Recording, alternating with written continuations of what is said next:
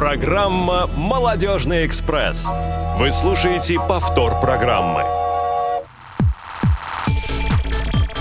Всем привет, дорогие друзья! Сегодня четверг, 7 октября 2021 год на дворе. А за окном у нас плюс 10, тепло, солнечно и ясно. В прямом эфире Радио ВОЗ программа «Молодежный экспресс». И, к сожалению, в гордом одиночестве сегодня а, я, Юлия Емельянова. Я, кстати, в последнее время почему-то давно уже в гордом одиночестве, но это мне не мешает, собственно. А, ну что, что ж, наверное, не буду долго я говорить про всякую, всякую ерунду и предлагаю вам сразу прослушать наши новости. Что нового? Итак, что же у нас нового? А, с 12 по 14 октября в Тюмени пройдет конкурс Всероссийского общества слепых под названием «Брейляда». В конкурсе примут участие 8 команд из разных регионов нашей страны. Каждая команда будет состоять из трех человек. А, поздно ослепший, изучивший шрифт Брайля, выпускник школы-интерната для слепых и слабовидящих а, и человек, который умеет работать с ПК, оборудованным брайлевской строкой. А, будем следить за развитием событий а, и а, с удовольствием, с нетерпением ждать победителей. 29 октября 2021 года в пятницу мы ждем вас в 18.00 в малом зале КСРК ВОЗ по адресу город Москва, улица Каусинена, 19А, четвертый этаж, на молодежно-танцевальном вечере с электрическим оркестром мечты «Потанцуем, пошалим». Приходите, будет, как обычно, очень весело. А за всеми остальными справками вы можете обращаться по телефону отдела по работе с молодыми инвалидами по зрению КСРК ВОЗ 8499 9 943 34 57. Вот такие у нас новости на сегодняшний день. И м- хотелось бы поговорить мне с вами сегодня о музыке. Поговорить не просто так о ней, да, неспроста. А 1 октября отмечался Международный день музыки.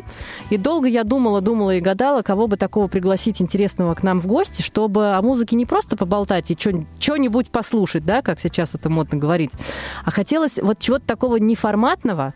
А, и, к сожалению, для нашей молодежи есть такие вот эм, очень, скажем так, неформатные, наверное, наверное, направления, да, и хотелось бы их потихонечку развить и э, ваш интерес к ним э, проявить. Вот, что наговорила, думаю, разберетесь как-нибудь. Давайте перейдем к нашей основной рубрике. Есть тема. А, тема у нас сегодня есть. Вот она тут сидит и прочищает свое музыкальное горло. Дмитрий Будников у нас сегодня в гостях. Дима, привет. Всем привет. Да. А, Дмитрий у нас не просто Дмитрий Будников, который работает в КСРК ВОЗ, а он у нас а, молодой, симпатичный, интересный молодой человек, а, подающий надежды, перспективный композитор, который знает в совершенстве английский язык. В общем, все карты я вам раскрыла, и сейчас я потихонечку буду к нему приставать, и вы тоже можете это делать, на самом деле. А, конечно, вам повезло меньше, чем мне, вы тут с ним в одной студии не находитесь, но зато вы можете звонить а, по бесплатному номеру нашего прямого прямого эфира 8 800 700 ровно 1645 а, и присылать свои сообщения по СМС и в WhatsApp по номеру 8 903 707 26 71 и, конечно же, звонить нам в skype radio.voz. А, э, задаем Диме вопросы, а, предлагаем предложения и так далее. А, пока вы думаете о том, чего бы вам хотелось у него спросить интересного, а, Дима, наверное, Э, расскажет нам немножечко о себе. Ну, если говорить о моей биографии, то она довольно обычна. Я родился в городе Улан-Удэ, причем на окраине, скажем так, города, в рабочем поселке, который, в общем, строился для работников авиационного завода. И, в общем-то, э, мои родители как раз всю жизнь э, отдали и, и, и отдают этому самому заводу. Вот. Но и как бы на, на этом вот такие какие-то биографические э, подробности, наверное, можно было бы и закончить, но, наверное, все-таки то место, где я родился, так или иначе э, повлияло и на мою жизнь, и на профессию мою, наверное, тоже. Угу. Надо же, а у нас есть звонок от нашего слушателя Дмитрия. Дмитрий, здравствуйте. Я из Челябинской области. Ну, я хотел бы сказать, у нас недавно был ну, молодежный форум, проходил Так. а, пресс-конференция «Серебряные нити». Ну и к нам ездили Дрожжины Василий и Дана. Ну вот я хотел бы предложить, ну, пригласить их и поделиться ну, мнением. А, мы обязательно передадим ваше приглашение а, Чите Дрожжиных, и я думаю, что они с удовольствием к вам приедут еще раз. Ну да, ну я имею в виду, чтобы на, на вашу программу пришли и обсудили. Ага, хорошо, и это мы тоже будем иметь в виду. Спасибо большое. К Дмитрию вопросы есть какие-то у вас? Ну нет, спасибо. Ну, послушаем чуть-чуть. Ага. Чуть-чуть послушайте. Это здорово. Это здорово, на самом деле. Большое вам спасибо, что вы чуть-чуть нас послушаете. А, у нас был звонок от нашего слушателя Дмитрия из Челябинска. Дима, мы продолжаем с тобой. А, родители отдали всю жизнь авиации а, именно заводу или вот прямо как гражданской или Нет, военной нет, авиации? нет, именно заводу. Именно заводу. Да. Вот. Ну и, а, в общем, как бы я же, в общем, рос с таким самым обыкновенным ребенком, учился в школе, ну, в том числе и учился в музыкальной школе.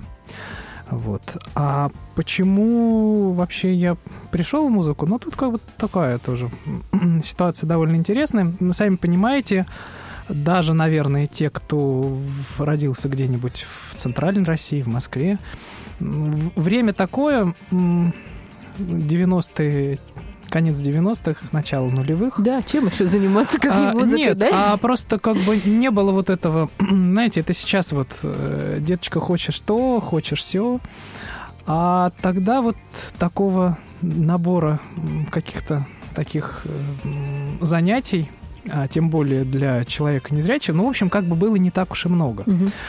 А музыкальная школа была, а, музыкальная школа была хорошая, то есть которая, в принципе, в, в- республике и в городе имела очень довольно большой авторитет, к тому же еще и недалеко от дома, и к тому же еще я, в общем, любил очень эту музыкальную школу с раннего-раннего детства, потому что там был сквер недалеко, и мы гуляли там с родителями. И я очень часто слышал, что там вот оттуда какие-то звуки такие доносятся интересные. Тебя это уже прям тогда Кото- цепляло, да? Которых, кото- которых нигде в другом месте я как бы услышать не мог, потому что у нас не было вот этого в семье любви какой-то классической музыки или к чему-то такому. Дима, по окончанию кон- э, музыкальной школы на каких инструментах ты умел играть? По окончании музыкальной школы я играл только на фортепиано, потому что я был как бы таким вот э, пианистом-пианистом, а, м, участвовал в конкурсах, и это отнимало, в общем, очень много сил. Конечно, поначалу у нас была вообще шк- школа как бы была такая, и педагоги мои в частности, они ну, не просто работали, то есть это не просто была их работа, они очень горели этим делом своим, и поэтому, э, когда я только начинал, у нас там были какие-то сумасшедшие театральные постановки, что-то такое какие-то бесконечные, чтобы у нас уже у, как бы у детей была какая-то практика концертная, устраивались какие-то концерты и даже устраивались родительские собрания не столько, сколько ради собрания, а столько, чтобы вот родители послушали, так сказать, чат своих, а мы заодно поволновались, почувствовали себя лишний раз на сцене и так далее, и так далее. И была вот эта движуха бесконечная. И, но инструменты все-таки наверное, в э, детском возрасте осваивать несколько инструментов, это, ну, либо ты должен быть каким-то гением-гением, либо это, может быть, должны быть какие-то методики уникальные, либо какие что-то еще, но все-таки это довольно сложно, наверное, поэтому играл я только на фортепиано, но вокалом я занимался, я пел в хоре, занимался вокалом эстрадным тогда еще в раннем детстве. Потом, правда, поскольку нужно было там готовиться к конкурсам и вот что-то такое делать, пришлось немножко сузить круг своих занятий, потому что именно вот исполнительская деятельность, и если ты занимаешься в школе как бы, ну, не просто для какого-то общего развития, а если в тебе кто-то, не дай бог, заметил музыканта, то это превращается уже И в... это та- говорит такой человек, не в себя, не дай бог, то, то- то это, то это превращается уже в такое немножко на грани, на грани музыки и, и спорта. То есть, да, когда ты должен готовиться к конкурсам, когда ты должен быть в форме, когда ты должен э, учиться в двух школах и заниматься еще, находить время заниматься на инструменте там по 3-4 часа в день, а то и 6. То есть это немножко другое качество жизни, скажем. И в таких условиях э, разбрасываться, в общем, бывает некогда. Поэтому свое разбрасывание я наверстал чуть позже, об этом поговорим потом. Друзья, я хочу обратить внимание, ну, ваше, надеюсь, вам это будет интересно, и прежде всего свое, на то, сейчас немножечко от темы отойду, на то, насколько э, у нас переформатировалось мышление. Потому что, Дим, ты когда сейчас сказал фразу, а родители приходили, чтобы послушать чад своих, я не уловила, ну, как бы в, в силу там цвета своих волос, и в секунды три я думала, родители приходили, чтобы послушать чат в конце 90-х. Что, происходит? Что это? Что за школа у них была? Что за школа какая-то? Еще где-то там на окраине, думаю. Но потом я все, конечно, поняла. Вот. Ну да, такой интересный тоже знак для меня самой. Скажи, пожалуйста, а школа у вас была смешанная, то есть для детей незрячих и для детей слабовидящих и для зрячих, или она была только Нет, для вот зрячих? общеобразовательная школа это была школа-интернат для незрячих, для, ну, Мгм. для слепых и Да, слабовидящих. а музыкальная? А музыкальная школа была самая обычная. К тому же у нас были, конечно, в городе другие незрячие музыканты до меня, ребята, которые, ну, немножко постарше. Мгм. Но они учились в других школах, и для своей школы я был, в общем, первым, и я был таким экспериментом Экс- ну, во как? всех смыслах этого слова, Да. и поэтому, конечно, ну, тут спасибо моему педагогу, что она, в общем, не побоялась, взялась. Может, передать ей э, привет. И это, конечно, да, Елена Ивановна Красикова, большой привет. И это, конечно, было сложно для всех, потому что приходилось как бы шишки-то набивать А обоим ноты? совместные. Тебе чита- как с нотами? Ну, э, слава богу, был у нас э, в школе, вот на, в нашей, в, в интернате, был у нас там незрячий э, музыкант, который а, в школе занимался художественной самодеятельностью. И он хорошо знал э, нотную систему Брайля. Это Григорий Прокопьевич э, Пономарев, он даже, Мгм. по-моему, на радио как-то его приглашали сюда. Он хорошо знал нотную систему Брайля, и он с детства внушал мне эту идею, что надо обязательно нотным Брайлем владеть. И, в общем, конечно, нот не хватало, и приходилось там и переписывать, и много очень приходилось учить э, таким топорным методом, на слух в том числе. Но, тем не менее, вот эту идею того, что с Брайлем надо дружить, я, в общем, ухватил уже в, в раннем возрасте. Ну, в, это этом, в этом смысле было все хорошо. Да, ну, мне кажется, да, с твоей усидчивостью и целеустремленностью это не сильно кого-то удивит. А расскажи, что было после школы. То есть ты закончил школу, куда ты отправился дальше и почему именно туда? А, После школы я пошел в... Тогда это был музыкальный колледж, теперь это колледж искусств. В силу разных оптимизаций, так сказать, совре- современных. Э, Почему я пошел? Хотел ли я тогда быть музыкантом? Э, э, Тогда мне казалось, что хотел, но сейчас вот с позиции уже Опыта опыта я понимаю, лет. я понимаю, что да, наверное, я... То есть у меня получалось, и когда я учился в школе, было классно, было интересно, а, была атмосфера, были какие-то успехи, было, было понятно, что вообще в жизни происходит, и и, в общем, и все такое. И поэтому, как бы, в тот, в тот момент я пошел просто поэтому. Потому что получается и, и классно. Хотя, сейчас я понимаю, что если бы если бы сложилось э, по-другому, если бы мне встретились интересные люди в какой-то другой профессии, наверное, бы музыки в моей жизни на тот момент э, могло бы и не случиться. Потому А- что я а, много например, чем... Вот на вскидочку прям, например, вот, вот что бы тебя могло зацепить? Меня интересовали языки, меня интересовало программирование, меня интересовала психология. Меня много чего интересовало на самом деле. Поэтому а вот сейчас, могло мне быть... кажется, у тебя тоже мне, все дороги открыты. Э, могло быть, могло быть на самом деле все что угодно. Ну, я пошел в училище, вот э, как бы пошел и, и, и пошел. И, и пошел, тогда, пошел. Да, и тогда, и тогда я думал, что это не что это может быть и не навсегда. Хотя я сейчас так думаю иногда. Вот. Так, э, ты выбрал научно-композиторский факультет. А, нет, в училище композиторов не учат. В Так. училище я пошел а, как пианист. Мгм. Как пианист, а, хотя вот эта идея о том, что с исполнительством мне, возможно, а, придется расстаться, она в моей жизни а, во многом, благодаря моим педагогам тоже, она присутствовала, потому что а, Потому что вообще музыка это высоко, любая область музыки сегодня это высококонкурентный рынок, скажем. А пианисты особенно, а, потому что пианистов сегодня, ну вот так я скажу, да, в консерватории, консерватория одна московская ежегодно выпускает 50-60 пианистов. Конкурс при поступлении порядка 10 человек на место. И, а при этом сколько мы можем, даже вот профессиональные музыканты, сколько мы можем вспомнить э, концертирующих, скажем, имен. В общем, довольно, дов- довольно немного. То есть это высококонкурентный рынок. Мгм. Должен быть бешеный какой-то репертуар, что для незрячего человека как бы тоже довольно сложно. Поэтому эта идея того, что мне придется все-таки направиться в какую-то другую область, она присутствовала. Но в, в колледж, тем не менее, я пошел.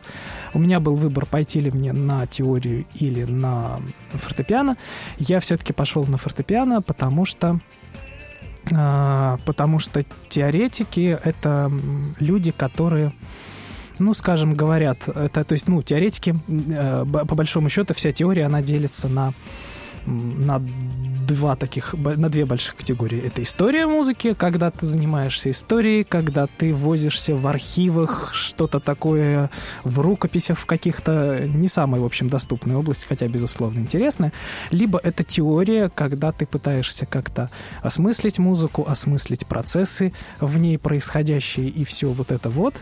И это мне тоже нравилось, и теоретики в училище меня видели в этом, и мне даже всерьез говорили, что в консерватории я тоже должен пойти на теорию, но а, я по натуре все-таки больше практик. Мне, с одной стороны, интересно что-то осмыслять, но я придерживаюсь такого мнения, что в музыке не обо, обо всем можно говорить, но не обо всем нужно. Какие-то вещи, э, когда они сказаны, они начинают терять какую-то свою привлекательность. Мгм. И поэтому, и поэтому, поэтому в училище был фортепиано, а потом а, была Так. композиция. Да. Почему вот ты э, выбрал именно ее? Ну, с одной стороны, э, для меня это на тот момент было не ново, потому что заниматься я начал еще у себя, там, в Улан-Удэ с 2005 года, еще учась в школе. Потом у меня был небольшой э, перерыв э, в годы обучения вот в, колледже. И потом я просто вернулся уже вот с новым, так сказать, осознанием себя в этой профессии. То есть э, писать музыку для меня было не в новинку. Э, Мне это нравилось, это было классно, это было интересно. А с другой стороны, вот как раз я вначале говорил, что в школе мне, в старших классах школы у меня не было возможности разбрасываться, а у композитора, несмотря на то, что э, обучение, в общем, довольно сложное, и времени никогда и, и ни на что нет, все-таки обучение композиции, оно как раз-таки предполагает, что ты не только композитор, то есть оно предполагает некую диверсификацию, скажем так. То есть ты должен а, уметь а, что-то еще, во-первых, потому что, может быть, и заниматься тебе в жизни придется чем-то еще, Мгм. ну, даже во-вторых, наверное.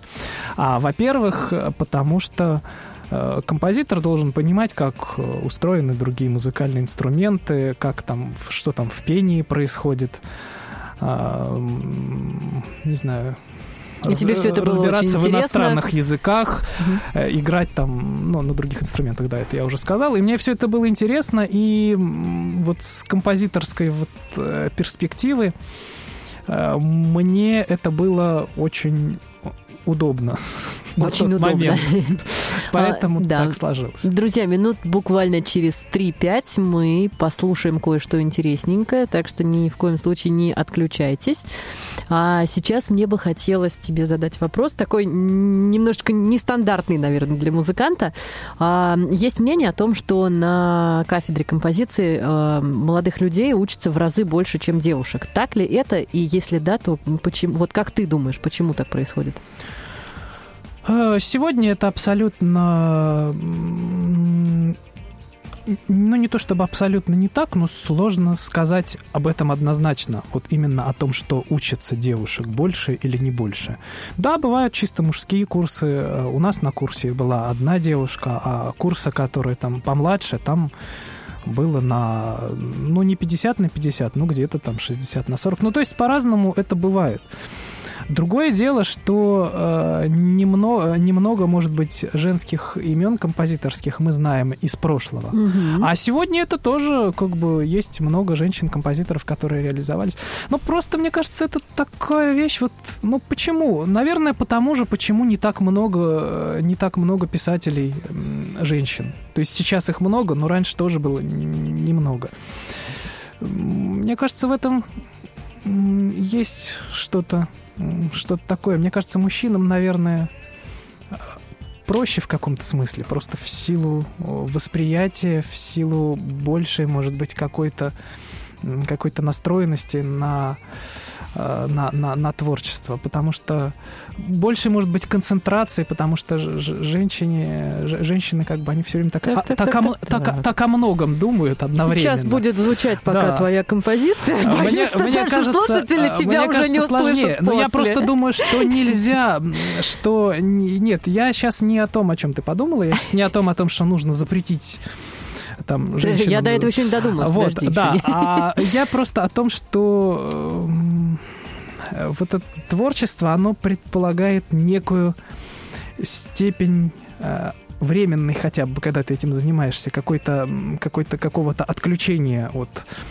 э, И мне кажется, женщинам сложнее, женщины больше, больше, более беспокойные, что ли, натурой. Они Правильно, больше, ты очень правильное больше слово подобрал. привязаны, больше привязаны к действительности. суровой. Конечно, правильно, потому что у женщины семья, ребенок, садик, магазин, вот это же все. А если от этого отключишься, то что? Ну, вот, да, а мужчины могут себе, наверное, это позволить Мгм. больше. Ну вот я же говорю, тебя уже, наверное, после твоей композиции вряд ли кто-то услышит. Но при этом, я не знаю, я знаю много классных э, девчонок, э, музыкантов и пианистов, и композиторов, и, и- и- и кого угодно. Ну, просто э, нужен какой-то либо, либо какой-то особый склад ума, либо умение вы- вы- выстроить себя в этой профессии. И отклю- и Перестроить- отключиться, пе- да. Перестроить, потому что изначально как бы немножко другой способ даже мышления. Но это, знаете, это как вот это популярное э, в наше время, там, мужчины с Марса, женщины с Венеры. Вот это вот все. М, Вот, и вот это вот все, да. А, я предлагаю не затягивать, потому что наверняка наши слушатели уже заинтригованы и в нетерпении. Я хочу тебе предоставить возможность самому представить свою композицию, которая сейчас прозвучит для а, наших слушателей. А, Композиция называется а, «Музыка для кларнета и струнных». И такое название отстраненное, оно намеренное, потому что я считаю, что музыка, если она не какая-то не прикладная, то есть э, не к спектаклю там какому-то или к чему-то, она совершенно не обязана э, выражать что-то конкретное, что музыка, искусство, э, воздействующее в первую очередь на эмоции и средствами, которые, которые тоже, ну, как бы, то есть мы можем описать эмоции, но мы же не можем почувствовать, что чувствует другой человек. А музыка это вот как раз про то, что не как мы это описываем, а ну вот именно вот это вот что мы что что что мы чувствуем. Поэтому как бы я не, поэтому я так это назвал и не придумывал здесь никаких сюжетов, поэтому в принципе все представление ограничится, наверное, только названием. Вот музыка для кларнета и струнных.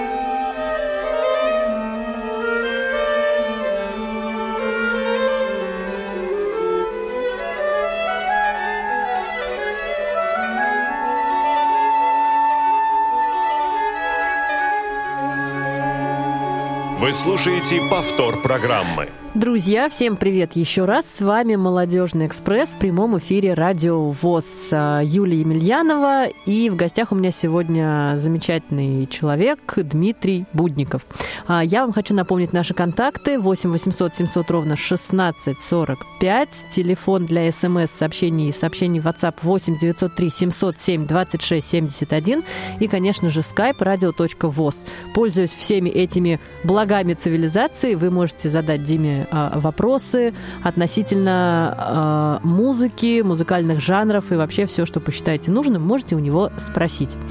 А, Дим, продолжая наш разговор, хочется спросить у тебя, а, в каких жанрах ты реализовываешься сейчас и вообще есть ли эти жанры, в которых ты сейчас реализовываешься? На самом С деле... чем и над чем ты работаешь? На самом деле я последние пару лет в таком большом, большом творческом отпуске, потому что просто э, учеба, она как-то отняла у меня, наверное, большое количество сил и энергии и всего-всего. И такого прям крупного-крупного-крупного я, наверное, ничего не писал. У меня есть сейчас несколько сочинений в работе, они крупные, но у меня еще есть такой такой фактор, за который я себя не очень люблю, но Так. ничего не поделаешь, он Так. все-таки есть. А, Поскольку, ну, мне в жизни много чего такого интересного, я никогда не говорил, что я композитор-композитор, который мыслит себя только композитором и больше ничем в жизни не мыслит, мне довольно сложно писать вот э, что-то на там какое-то туманное будущее, или там на то, что, может быть, я это когда-то где-то покажу, или когда-то где-то исполню. А вот я пишу как бы, когда... Вот в когда, момент, вот Когда, вот. когда, есть, когда есть повод, то Мгм. вдохновение находится. А если повода нет, то я могу в лучшем случае записать какой-нибудь хороший материальчик, э, если он классный, если он мне нравится, отложить его э, до лучших времен и, все. Вот. И тут как-то так случилось, тут вот э, там пандемия, не пандемия и так далее. Ну и просто, просто я хотел отдохнуть. И вот сейчас я начинаю постепенно выходить из этого, из этого отдыха. Ну, а так вот, ну, пока отдыхал, вот пе- песню написал, о которой мы сегодня еще поговорим. Мы поговорим об этой песне обязательно. Она нашумевшая, я думаю. Нет, мы обязательно ее затронем. А я хочу помочь тебе выйти из этого твоего долгосрочного отпуска. А, И ты говоришь, у меня нет повода, вот это вот все, да? Я хочешь, я тебе прям повод дам? У меня скоро появится новый телефон, и можешь написать к нему новый рингтон просто. Мне кажется, это будет прямо... Прямо вот, э, глядя на меня, ну, я думаю, здесь тебе не нужно объяснять, что надо делать. А, И вот... Почему же нужно? Нужно, Ну, нужно как компании Samsung написать подожди, да- да, за техническое эфир- за эфиром задание. эти подробности мы с тобой обсудим за эфиром. А, Расскажи нам, а, как и где ты и вообще продвигаешь ли то, что у тебя есть? Вот эти вот а, немногочисленные вещи, которые уже написаны, где-то их можно услышать или где-то есть они? Расскажи об этом. Вообще, по-хорошему, давно бы пора уже завести какой-нибудь там канал в Ютьюбе и все-таки уже повыкладывать то, что есть. Ну, я этого до сих пор э, не делал, потому что, э, в общем, потому что в академической среде сегодня, с одной стороны, это тоже важно, а, но с другой стороны, и в частности для композиторов, а, важнее, наверное, там участвовать в каких-то конкурсах композиторских, еще что-то такое, потому что а, то, что может тебе принести э, вот что-то, так сказать, ка- что-то, что, что-то материальное, оно, в общем, как правило, и именно там находится, потому что, ну, мало того, что конкурсы сами по себе, там бывают какие-то премии, а, так, ну, еще, может быть, кто-то там что-то закажет и так далее, и так далее. Поэтому я не... а, Поскольку я не, не очень а, большой любитель вот этих всех социальных медиа и так далее, и так далее, с этим все, в общем, немножко печально пока. Но я надеюсь, что все-таки когда-нибудь я соберусь. Тебе нужен И хороший сделаю это, потому что- просто. А вот это еще моя такая черта. Я не научился до сих пор не научился там вот делегировать или вот что-то, что-то, что-то, что-то вот такое. Если мне надо что-то сделать... сколько минусов человек своих Если, открывает если, просто. если мне надо что-то сделать, это значит, мне нужно зарыться в тему, э, до чего-то там докопаться, а потом уже, а потом уже только подумать, буду ли я это делать сам или, или может быть, не сам. Но на самом деле в этом есть и э, плюсы тоже. Не такой уж это однозначный минус. Потому Согласна. что, с одной стороны, Согласна. потому что, с одной Хочешь стороны, сделать ты- хорошо, сделай сам. Да, потому что, с одной стороны, ты узнаешь что-то новое, а с другой стороны, ты не позволяешь себе, ну вот э, даже, даже у зрячих там композиторов есть, например, такое искушение, а что я буду вот на, там вот это все сам редактировать, вычищать. Я лучше музыку напишу, а там партии пусть готовят там переписчики. Ну, раньше переписчики назывались, теперь я даже сложно как-то их назвать. А я вот люблю, чтобы вот сам по полный, так сказать, производственный цикл Слушай, это, вся. знаешь, на самом деле можно сравнить с а, радиопередачами, да, вот с а, искусством диджея, радиоведущего, потому что ну, наверное, ни для, ни для кого сейчас секретом не будет.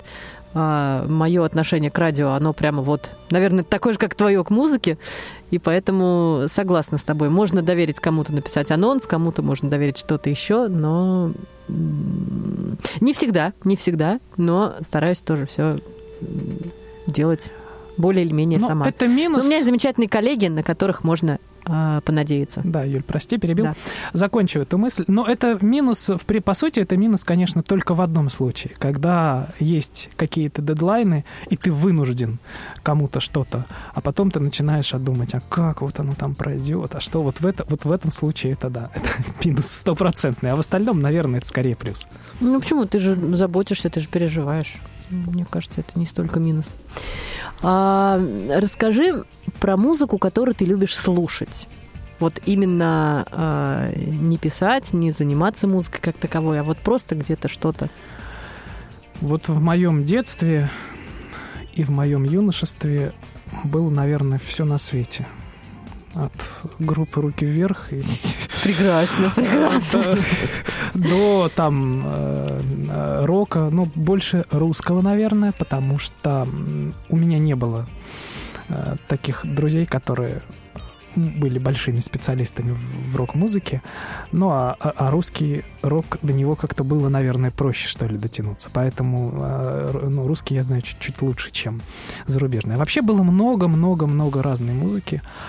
И классической музыки до определенного периода в моей жизни было совсем не так уж и много. Именно вот э, именно в плане слушания. Но потом э, в, в училище, то есть все стало меняться. Э, Начнем с того, что когда закончил я первый курс училища музыкального, я подумал, что я брошу брошу все. Не потому что не потому что не получалось. Нет, я хорошо закончил, все было классно. Но вот того драйва, который был в школе, вот его уже не стало. Мгм. И я просто все, я решил, что больше никогда. Что больше никогда. И если бы я тогда, если бы я тогда вот это решение воплотил в жизнь, то, может быть, я бы в музыку уже и не вернулся, потому что в то время я как-то еще, мне было проще помыслить себя в, каком-то другом качестве, не связанном с музыкой. Мгм. И, но, к сожалению, у меня довольно строгое, скажем, воспитание, и поэтому летом, да, представить себя, что, ну, пусть я буду готовиться, я тогда решил готовиться, там, поступать куда-нибудь на иньяс там или что-нибудь. Ну, пусть я даже буду готовиться, но так нельзя. Год ничем не заниматься, это все равно, что остаться на второй год.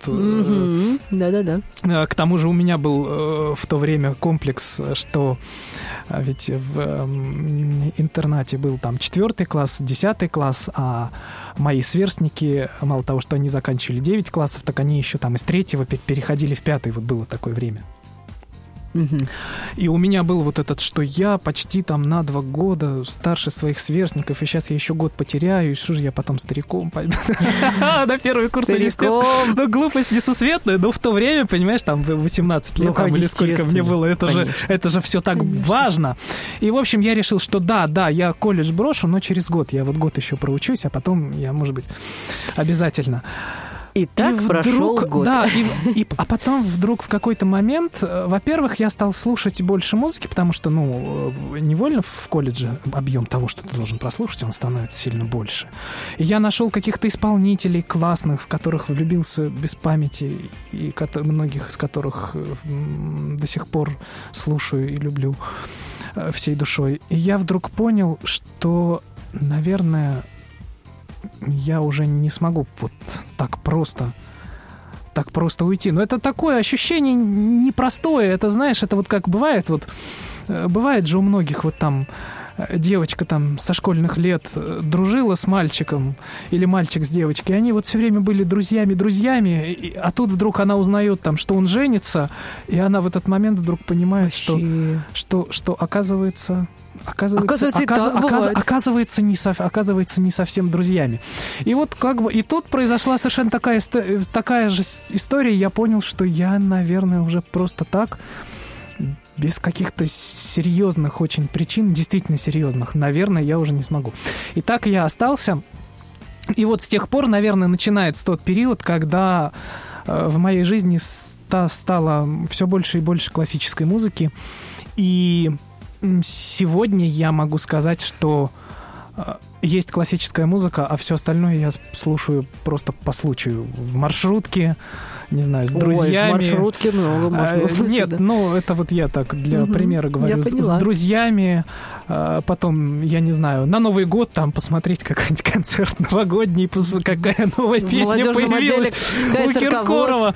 Да, вот как бы что-то такое, но вот эм, сам я редко что-то другое включаю. Бывает, конечно, но в основном все-таки это классическая музыка. То есть для меня вот этот вот э, переход, он вот тогда свершился, и я переформатировался, наверное, в человека, который действительно любит э, который действительно любит э, классическую музыку, любит то, что он делает, и, и, считает, и считает как бы... То есть я никому не, не навязываю никогда там свою, здесь, да, кстати, здесь свою могу согласиться. большую любовь, но вот, тем не менее, как бы, что есть, что, что есть, то есть. Случилось так, как случилось. Угу. Слушай, ну это здорово, на самом деле, когда ты прям вот, у тебя все по полочкам, все, все открыто для самого себя, и ты прямо вот понимаешь, чего, что случилось. А, немножечко хочется мне отвлечься от музыки ненадолго а, и узнать у тебя, как ты, когда ты начал изучать английский, ты говоришь на нем в совершенстве, поделись опытом своим. Ну, совершенство, конечно, понятие растяжимое. Если да, нас, но если тем не нас менее, слушают знаете, переводчики, Евровидении... они нас поколотят. Вот. Но, тем не менее, да, я действительно хорошо владею английским языком. Начинал учить я его, как и все, в школе, причем, причем поздно. Ну, то есть в, в пятом классе никакого, как сейчас там детей учат с, с первого класса. Mm-hmm. Такого, конечно, не было.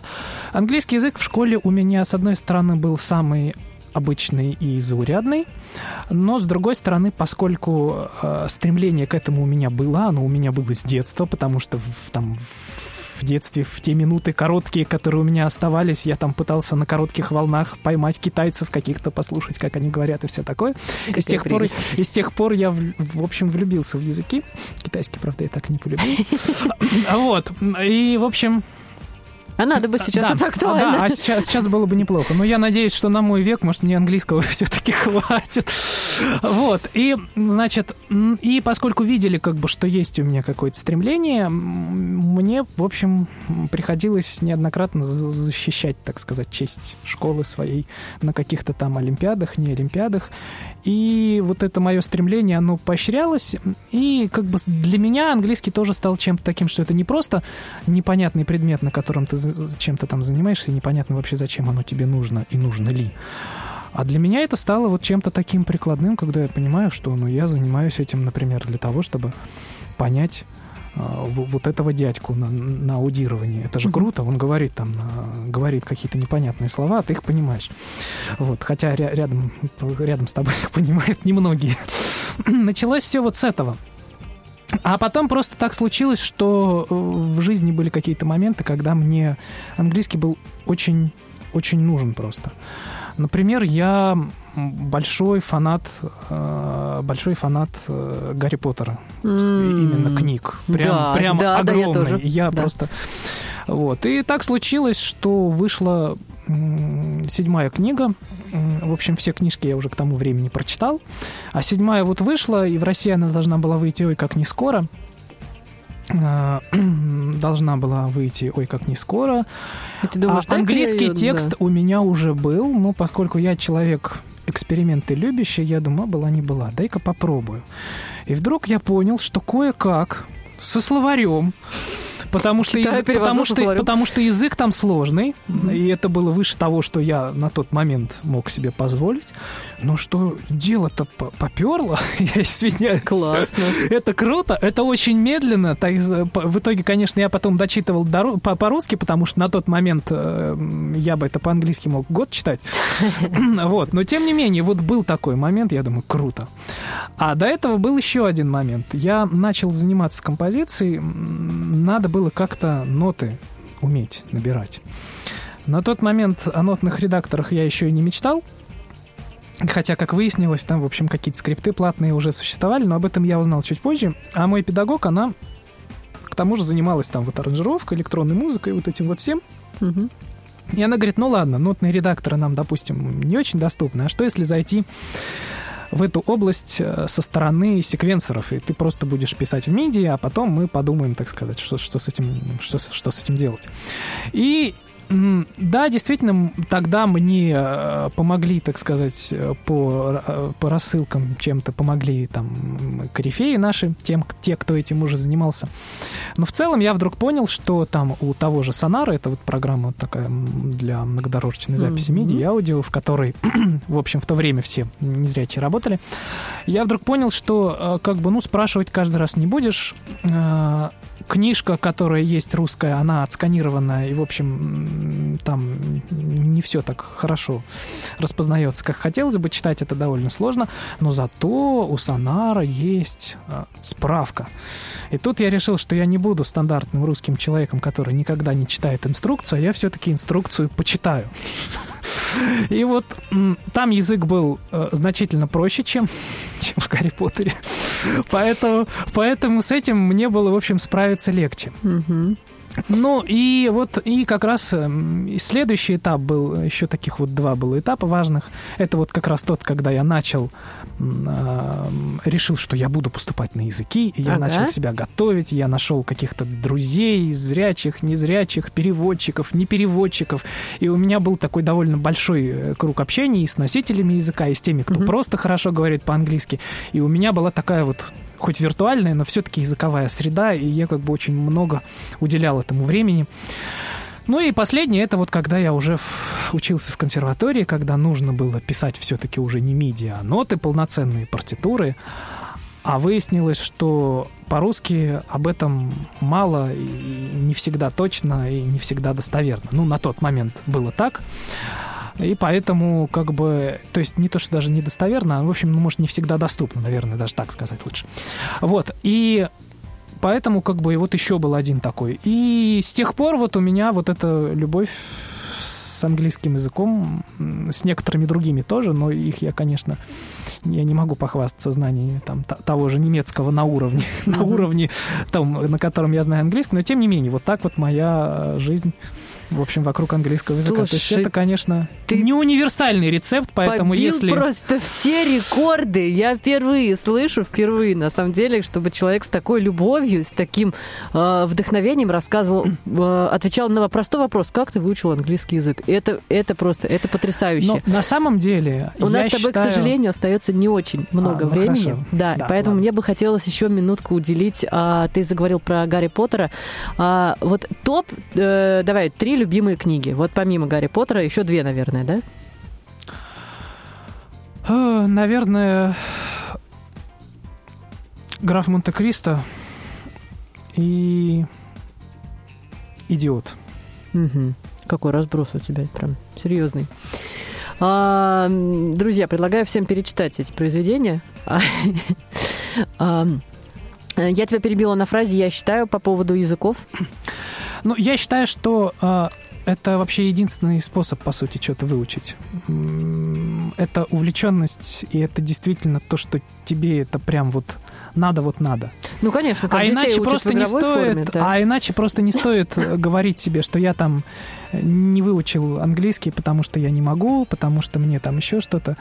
Значит, просто пока не надо. Когда будет действительно надо, то вообще в жизни все так.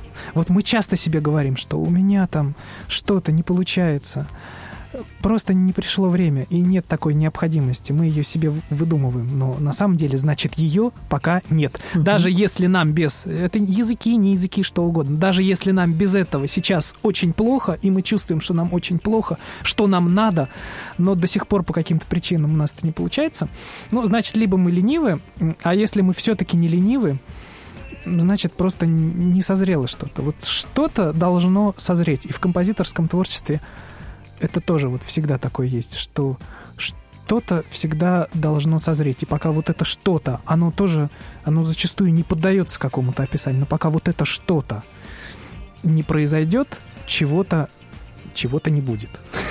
А, очень, очень, очень содержательно, а главное философски. Если что-то не произойдет, то чего-то не будет, друзья. Нужно, нужно это запомнить просто. Ну, мне, мне нравится. Ну, я думаю, все поняли, что я имел в виду. Естественно. А, знаем мы, наверное, все, может быть, не все, но многие точно, что весной прошлого года в составе электрического оркестра «Мечты» ты принял участие в Евровидении среди исполнителей незрячих и слабовидящих а, и написал песню для этого э, события. Давай вот вот под а, завершение нашей сегодняшней такой интереснейшей и не совсем а, формата молодежного экспресса программы ты расскажешь нам об этом. Вот это как раз... Э, И заодно вот, вот, это, вот это как раз о том, что если чего-то не произойдет, то чего-то... Если чего-то не созрело, то да. чего-то не будет. Что? Потому что, что я вообще люблю очень... Это не первая моя песня, вот, но я не люблю не люблю, по, э, не люблю по, по, поэзию. Не в том смысле, что я не люблю. Я не люблю писать стихи. Я не умею. И никогда этого не, не делал раньше. А тут нужно было написать текст. Да, переводной с русского, но нужно было написать текст угу. рифмованный, поэтический, да еще и на английском языке. Когда я, когда я это начинал, я просто даже представить не мог, что это закончится так хорошо, как это закончилось. Мягко говоря, потому хорошо, что, кажется, да. Потому что, потому что для меня это был опыт бесспорно уникальный. Раз это получилось, значит, я какой-то своей э, жизнью предыдущей, той, которая была до этой песни.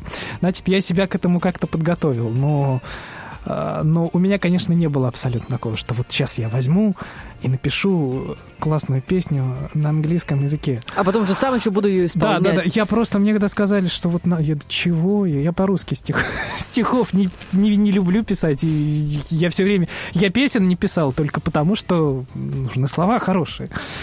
Вот. Ну, а тут как бы вот, и оно как-то одно за другое, одно за другое. Я зацепился за, за русский текст на, на тот момент я, наверное, был единственным человеком, кому русский текст понравился, потому что все говорили, что это довольно мрачно, депрессивно и не очень весело.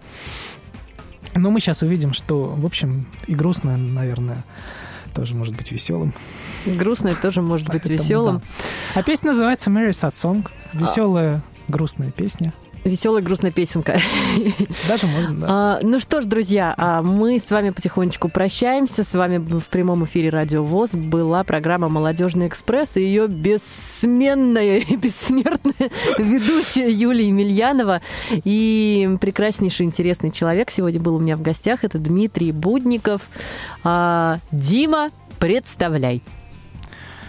Электрический оркестр мечты. Мэри Сатсон.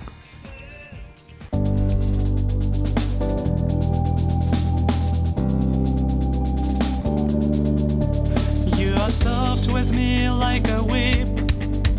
You are tender with me like death. You are hiding in the shadow of love which passed along. I am whispering things in your ear. There's no reason, but I hope for something. I'm just not strong enough to say.